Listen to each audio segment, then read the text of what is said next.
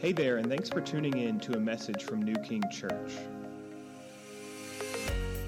We're a church located in South Burlington, Vermont, and our prayer is that this resource would help you find and follow Jesus. If you want to know more about our church and the ministries we have, check us out at newkingchurch.com. Testing, testing. Good afternoon. Good afternoon. Hello. You still awake after all that?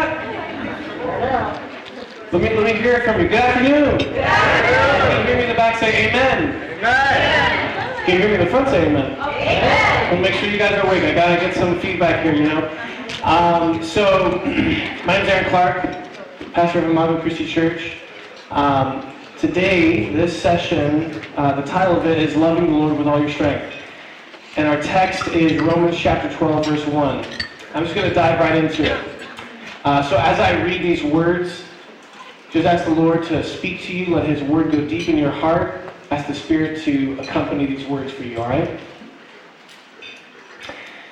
I appeal to you, therefore, brothers, by the mercies of God, to present your bodies as a living sacrifice holy, and acceptable to God, which is your spiritual worship. The word of the Lord. So, you know, there, there's a ditch that we can fall into, and that's the ditch of legalism. And as I preach this message, you could easily fall into that ditch if you're not careful. So hopefully the preaching on the heart that came in the first message will really help to forfend that. Forfend, that's like an old, archaic word. Um, but hopefully that'll keep you from that. But there's another ditch that we can fall into on the other side, and that's the ditch of talkative. The ditch of talkative. You know what I'm talking about? Well, when I, this is actually one of the first things that I, I thought of when I thought of this topic, was a man named Talkative from John Bunyan's Pilgrim's Progress. Um, on their way to the celestial city, Christian and faithful meet this guy named Talkative. Uh, what a sorry name to receive from your mother. But faithful is enamored with him almost immediately. Because Talkative says all the right things. He talks a good talk. He has all the right theology. He talks about regeneration and justification. Talks about the blood of Christ. He is clearly full of knowledge because he can talk pretty smoothly. So he can talk all day about God's word, this guy. So Faithful goes over to Christian and he says, Look at this guy. He's impressive, right? But Christian knows better because he's heard about Talkative. Talkative was his neighbor back in the city of destruction. And he knows his conduct, he knows his life. Christian says this of him he talketh of prayer, of repentance, of faith, and of the new birth. But he knows but only to talk of them. His house is as empty of religion as the white of an egg is of savor. Burn. And thus say the people that know him, a saint abroad and a devil at home. Such a person Jesus spoke of when he said, They preach, but do not practice. This is exactly the problem of the Pharisees, and it's what led them to be called by the Lord children of hell, sons of Satan. We know that this is not how the kingdom of God operates, is it? It's not simply in words, it's not simply in what you know. The kingdom of God does not consist in talk. But what does it consist in? Anybody know? Power. A plus, Ben. Only in the room would do it. Um, and that's why he's the lead pastor. um, power. Love for the Lord is never merely an inward experience. It's not something that you just have in your head or supposedly just in your heart. It's not something you have supposedly just alone in your closet. Jesus, after all, he did say, if you love me, you will keep my commandments. You will keep them. So many people go around saying, I love Jesus. Oh, Jesus is great. But if you ask them this question, is Jesus the Lord of your life? Is he your Lord? They might feel a little uncomfortable by that question because who in America has a Lord and a master? You see, in other words, it's not enough to think the right things. It's not enough even to feel the right things. It's not enough that we talk sound theology or believe sound theology or say that we love Jesus because it's all talk if it doesn't transform your walk. It must affect the conduct of your life. It must outpour. If it's in your head and your heart, but not in your hands, then I would argue that you never had it in your heart or your head. If it's truly, if it truly takes root in your heart, it will come out your hands. And the same is true of your head. We know this to be the case because Jesus told us some words, right?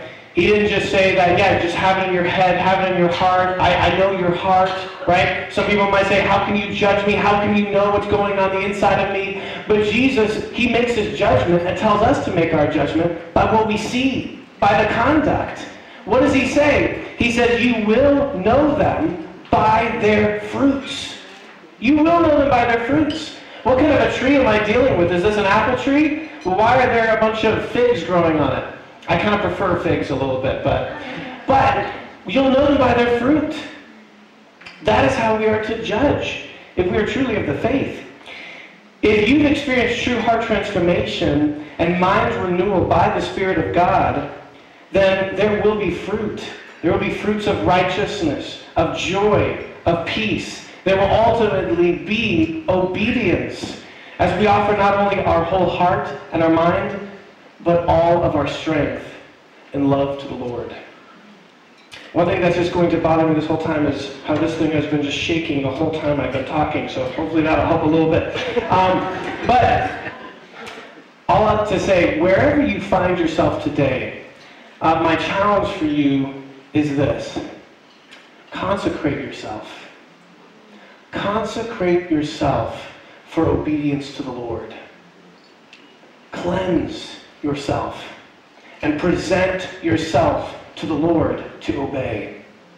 That's all I'm going to be talking about today. We might as well leave right now. Let's stay a little longer. But To that end, we'll consider three aspects of our text in Romans chapter 12, verse 1. We're going to consider, number one, the precept. Number two, the provision. And number three, the promise. All that we see in this text. So, number one, the precept. By precept, I'm referring to the command that's central to this passage. We don't usually call it precept, but I had to make it work with my alliteration, obviously. So, precept. It's the command that's central to this passage. Hear the command in verse 1.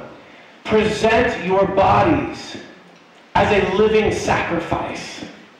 Present your bodies as a living sacrifice. This is not a suggestion, by the way. That's why we're calling it a command. Present your bodies. And how does he say to present your bodies? He says like this as a living sacrifice. Notice the sacrificial language. Presenting yourself as a sacrifice. The people who have been reading this would have just been coming out of the whole temple way of worshiping God through sacrifices. And I don't think any of them were familiar with living sacrifices. I think all of their sacrifices were dead sacrifices, right? This isn't your typical sacrifice, slain and bloody on an altar. It's a sacrifice that's living a whole life, a whole body, everything that I am, given on the altar to the Lord. Devotion of myself to the Lord. Israel had drained blood by the gallons in the temple, but Paul's saying that in this new covenant, our sacrifices won't be the blood of bulls and goats. Our sacrifice for sin will be the perfect Lamb of God, Jesus the Christ. Our high priest will be the same, our high priest, Jesus the Christ. And our ongoing spiritual form of worship will be presenting our bodies in obedience to the Lord. Did you catch that? That's part of the new temple, new covenant worship. It's our spiritual form of worship. That is the precept that we're faced with. Present yourself as a living sacrifice. A couple of things I want to point out to you about this precept. First, the precept is a call to present your members for obedience. It's explicit in the very next verse, in verse 2. He says, Do not be conformed to this world, but be transformed by the renewal of your mind, that by testing you may discern what is the will of God, what is good and acceptable and perfect. In other words, discern how to walk in a manner worthy of the Lord, fully pleasing to Him, bearing fruit in every good work, and increasing in the knowledge of God. That's Colossians 1.10. Discern His will and obey it. This is exactly what the call to make disciples is. I don't know if you noticed that in Matthew chapter 28. When he said to go and make disciples, how did he say we were to go and make disciples?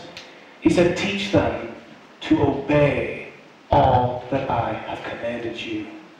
This is what it means to be a disciple, a learner of Christ, to learn his commands and to obey them, to do them.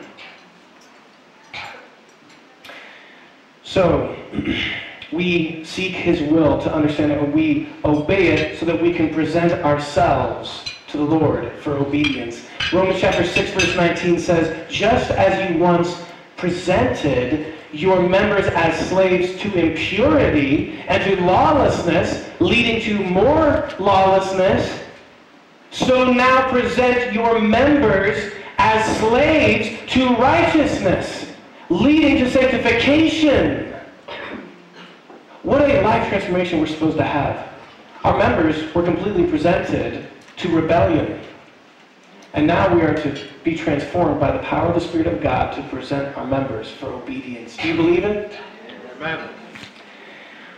I think of the words of that great hymn when we think about this idea of taking our members, every one of our faculties, to be consecrated for the Lord's use. It needs to be our heart's cry, the words of this hymn. Take my life and let it be all for you, consecrated, Lord, to thee. Take my moments and my days, let them flow in endless praise. Take my hands and let them move at the impulse of thy love. Take my feet and let them be swift and beautiful for thee. Take my voice and let me sing always only for my King. Take my lips and let them be filled with messages from thee. And the song goes on and on. Take every part of me, consecrate and cleanse it, that may be useful for your work. Does anybody want this? A consecration? That every part of us would be set apart for our Master's use. The question that you have to consider today is, are you given over to the Lord for obedience? Not did you present yourself for obedience in the past, but presently, are you right now given over to the Lord for obedience? The second thing I want to point out about this precept, the precept is a call to present yourself cleansed. To present yourself cleansed. Inherent in this command is that we're called to present ourselves as holy and acceptable sacrifices. Not just any old sacrifice, not just what's common and unclean. In other words, the question is, is your sacrifice clean? Let me detail a little more what I'm talking about. You can see this in the Old Testament form of worship. Israel oftentimes brought defective offerings to the Lord. They brought the worst of their flock. They brought their blind. They brought their diseased. They brought their crippled. They brought the worst of their flock because that's a little bit easier than bringing your best to the Lord, isn't it? Well, what did the Lord say to that? What did he say when they held back from him, the best of their flock? Well, he, he said the same thing that he says to us when we offer him unholy, uncleansed lives. He says what he said to the prophet Malachi in chapter 1, verses 8 through 10. When you offer blind animals in sacrifice, is that not evil? And when you offer those that are lame or sick, is that not evil? Present that to your governor. Will he accept you or show you favor? Says the Lord of hosts. And now entreat the favor of God, that he may be gracious to us. With such a gift from your hand, Will he show favor to any of you? Says the Lord of hosts.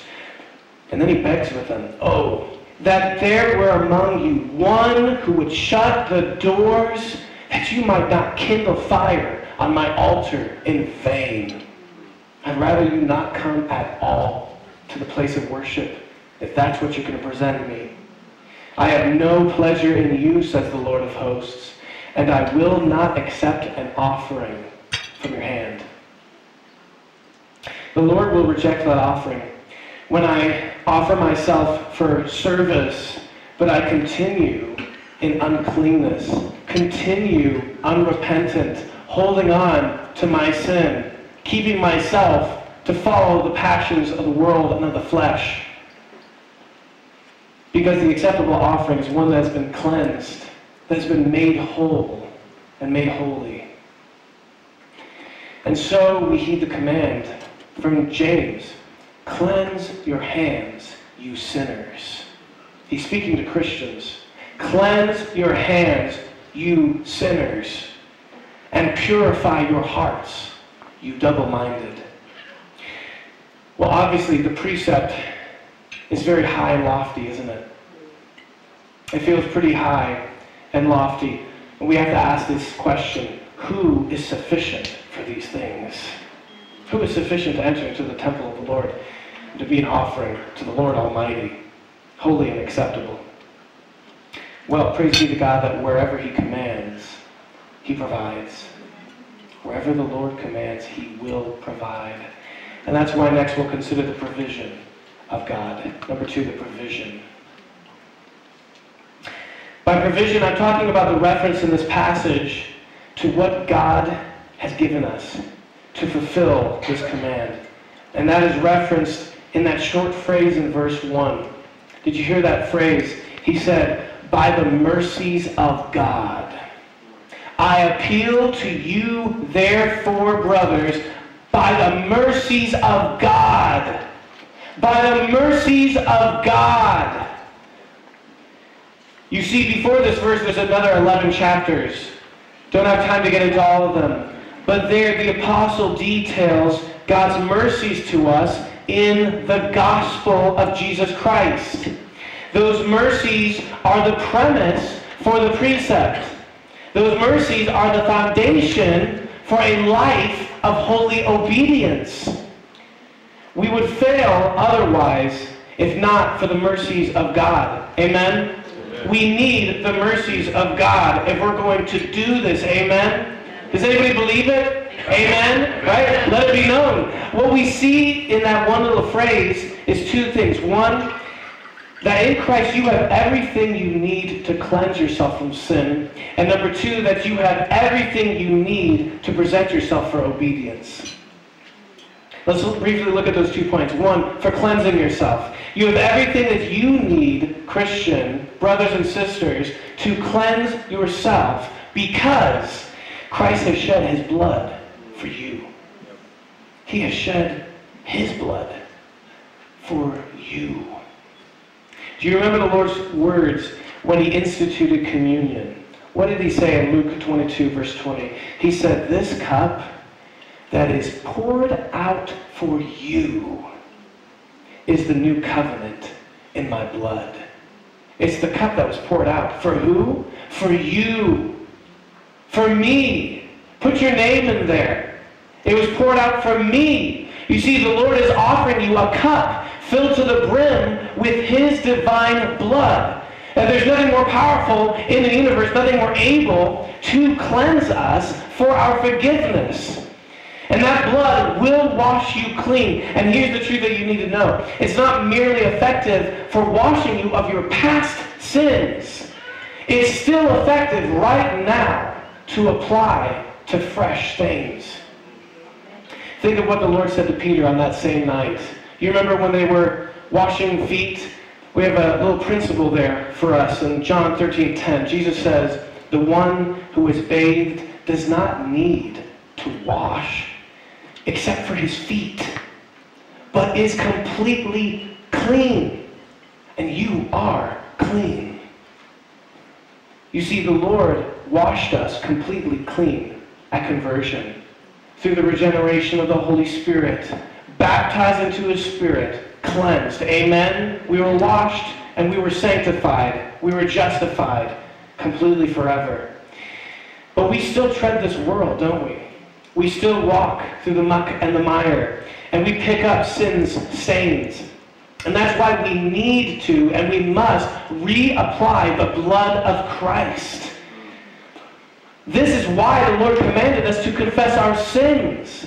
And this is why we do it, because we believe that He has fresh forgiveness. He has fresh cleansing for us through His blood. Do you believe it? He said to you, if we confess our sins, he is faithful just to forgive us our sins and to cleanse us of all unrighteousness. Who did he say that to? He said that to the Christian. He said that to the Christian.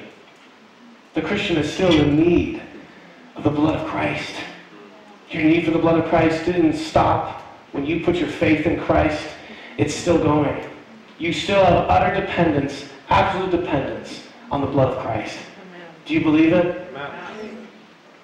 So whatever, whatever, um, well, sorry, I'm getting ahead of myself. Let me ask you a question though. Have you, as you're coming here today, have you soiled your garments? Have you dirtied yourself? Have you walked through the dirt of the world, worldly passions, fleshly lusts? Have you returned like a dog to its vomit? Or like a swine to the mud.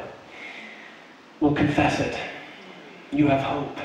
Confess it. Confess it today. And be cleansed again for the Lord's use. And you will receive the promise that's in 2 Timothy chapter 2, verse 21.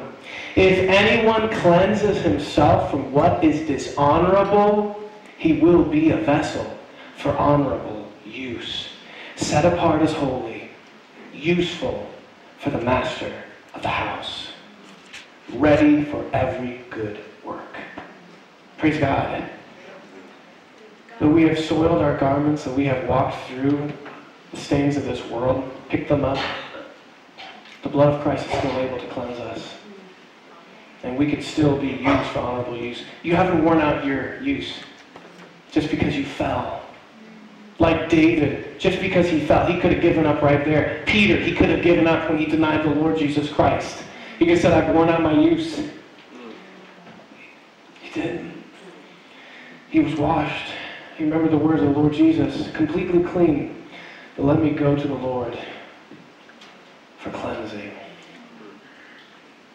So whatever sin, whatever is worthless in you, you have all you need in Christ's blood for cleansing today.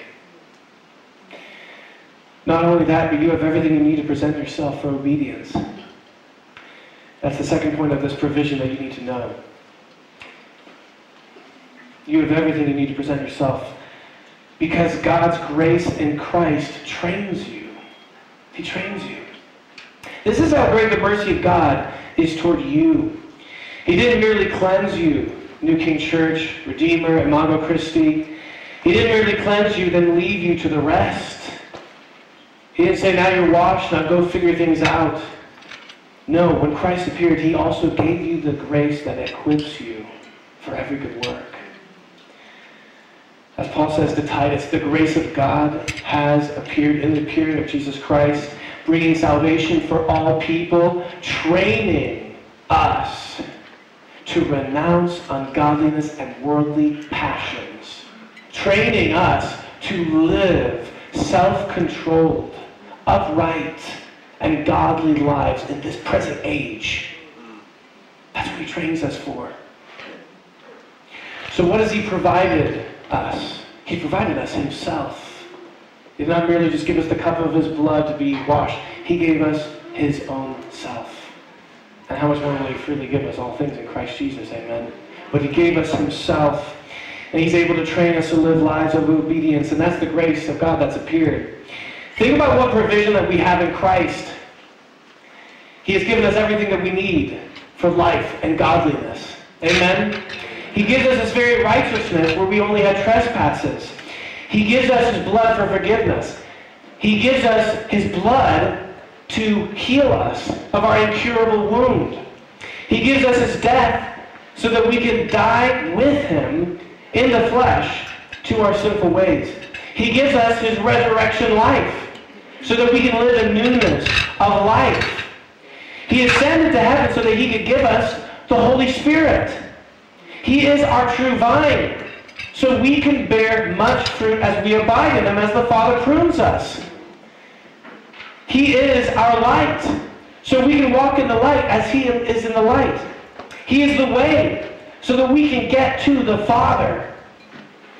He is the truth so that we can be set free from lies. He is the good shepherd. He leads us.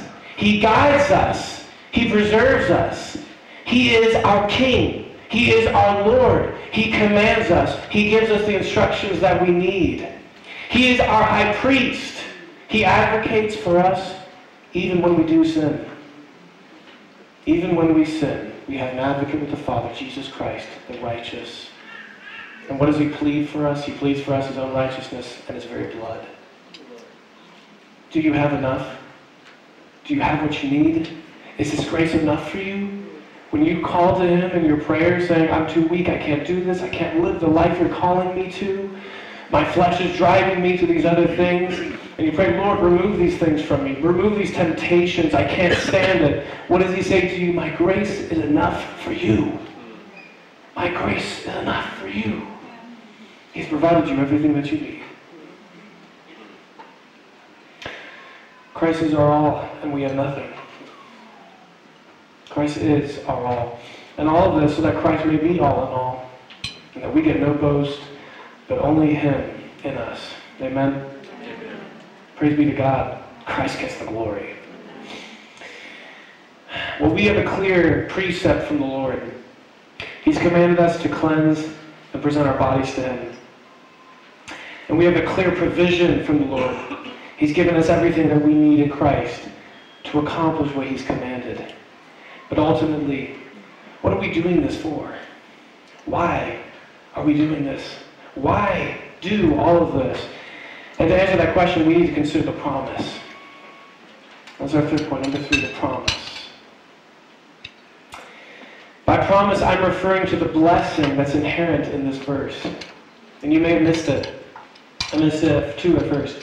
Listen to what sort of blessing we have hope for in the three words in verse 1 holy and acceptable. Holy and acceptable. Holy and acceptable. I sound like I'm on repeat like a parrot here or something. But do those words penetrate your heart? Do they grip you? Do you have that hope? Do you have that belief? Holy acceptable before the God of the universe who is holy, knowing my past, knowing who I've been, holy, acceptable. Not only that, knowing how the world has rejected me, my parents, my children, my spouse, my coworkers, my boss, my neighbors, my community, even Christians even pastors, even those who should have called themselves brothers and sisters, even the church, rejected. How can I expect to be acceptable before this God?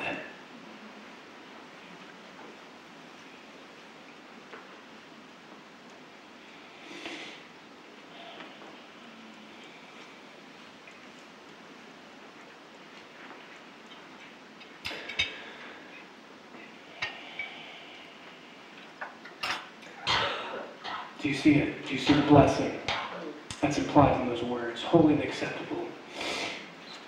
Implied in the command. You know, you may look at those words and think, you just see the command, holy and acceptable. How can I ever do that? But where he commands, he provides, as we've already said. And so there's a promise there, inherent in the blessing, that we can actually come before the God of the universe holy and acceptable. That's his promise. That's his blessing. And that's our hope. That's our hope. That's the hope that we hope for against hope. That's the hope that we hope for when we look at our flesh that's as good as dead. And we say, Lord, I believe you can do it. I hope that you will do it. He's able to present us before his Father holy and blameless with great joy. And this hope, it fuels us. This blessing, it fuels us. This promise, it fuels us for every step of the Christian life.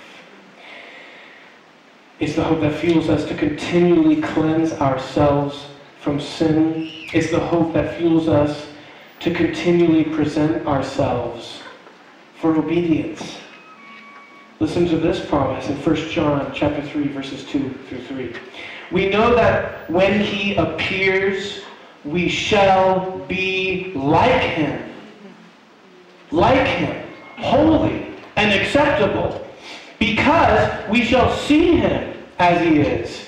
And everyone who thus hopes in him purifies himself as he is pure. Do you notice the universality of that statement? Everyone who thus hopes in himself purifies himself. Right now, the hopers purify themselves. The hopers cleanse themselves because they hope to meet him who is holy. Because we hope to see this holy God then, we cleanse ourselves now. We offer ourselves for obedience now. This burning hope in us, it speaks like this I hope to see the God who is holy. I hope to see the God who is pure. And so I prepare myself to meet him, preparing for that meeting by all the provisions that he has given me in Christ, so that I will not blush or be ashamed at his coming when I meet him. All fear that meeting being driven from me because fear has to do with punishment. But by his grace, he has perfected me in love. Perfect love casts out all fear. Perfected love brought to its end and he brings his love in us to completion in love for others and in love for him, then we can stand before him unashamed with a holy confidence because he has completed our faith.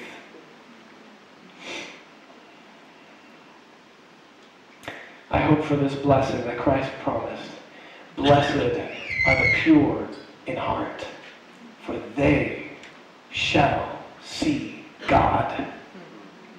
They shall see God. And so, I cleanse my hands. I purify my heart by all that Christ has provided me through repentance and confession. I consecrate myself as a priest, right? That's the imagery of the temple. As a priest being consecrated for ministry, to go into the holy place, cleansed by sacrificial blood, washed by holy water the water of the Holy Spirit, the baptism of the Holy Spirit, and by repentance. I prepare myself to meet him by all he's provided. Because there is such a hope laid up for us in heaven, let us now store up for ourselves treasures in heaven. Amen. Let us cleanse ourselves today from sin. Amen. Let us present ourselves afresh for obedience. Amen. Let us consecrate ourselves for our Master's use. Let us now commit ourselves to the Lord, who is able to work all of this in us by all that He has provided for us. Let's pray. Oh, Lord, we come to you, our family of churches, a bunch of weak people. And Lord, you see even more our weakness than we do. You know our blind spots.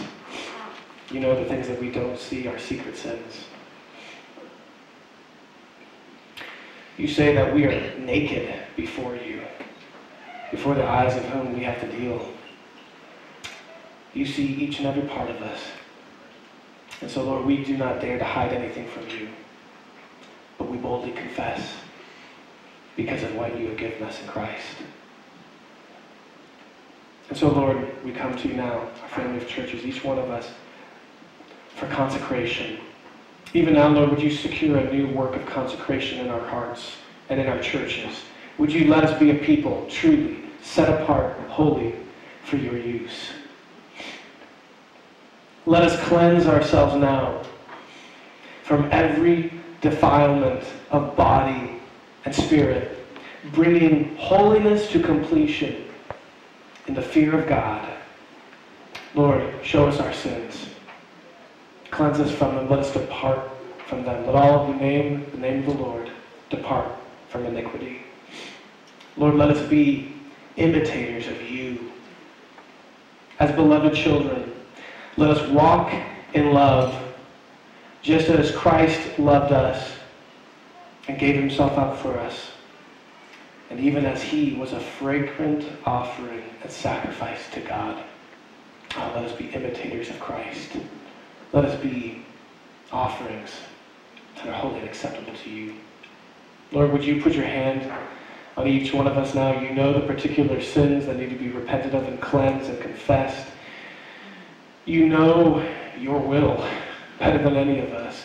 And you know what you are calling each one of us to new, fresh works of obedience, uh, changes in our conduct, changes of conduct in our households, in the way that we treat our spouses, our parents, our children, changes of conduct in our workplace, the way we interact with our coworkers, changes of conduct in our neighborhood, in our community, changes of conduct in our speech,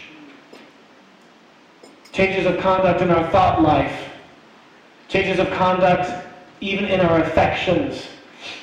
Lord, you know your will for us, for each and every one of us. So put now, let your spirit be here in power. Put your hand upon each one of us. Direct us and guide us.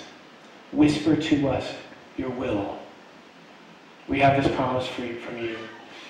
Trust in the Lord with all your heart and lean not on your own understanding. Acknowledge him in all your ways, and he will direct your path. So, Lord, we acknowledge you in this. Direct our path. Show us the way that you want us to go. Show us, Lord, if there are future church planting teams here, team members, people who will support the work of a church plant, worship leaders, people who are in the worship team, servants, hospitality, if there are kids ministry leaders, if there are evangelists, if there are deacons, if there are elders here, Lord, for our churches that are already here as well as future churches, put your hand upon us and consecrate afresh people right here for a holy ministry. Lord, take out of us missionaries. Take out of us missionaries and evangelists for here in Vermont, through New England, through North America, even into Quebec, to the ends of the world. Take missionaries out of us. Take evangelists. Take pastors. Take teachers and preachers. Take shepherds. Take all the body of your Son, every member out of us. Raise us up into the fullness of your Son. Put your hand on us. What ministry are you calling each one of us to? What new, fresh work of obedience? You will direct us. We believe it. And Lord, I even pray for our leaders, our pastors, as we look forward to the future of where you want us to go, where you want to direct our family of churches, would you also speak to us, to the elders, to the deacons. Lead us and guide us in your holy will. Speak to us, Lord. Speak to us. And Lord, dig out for us ears to hear your will. Accomplish all of this, Lord, by the working of your Holy Spirit, by all that you provide us in Jesus Christ. And in Christ's name we pray. Amen.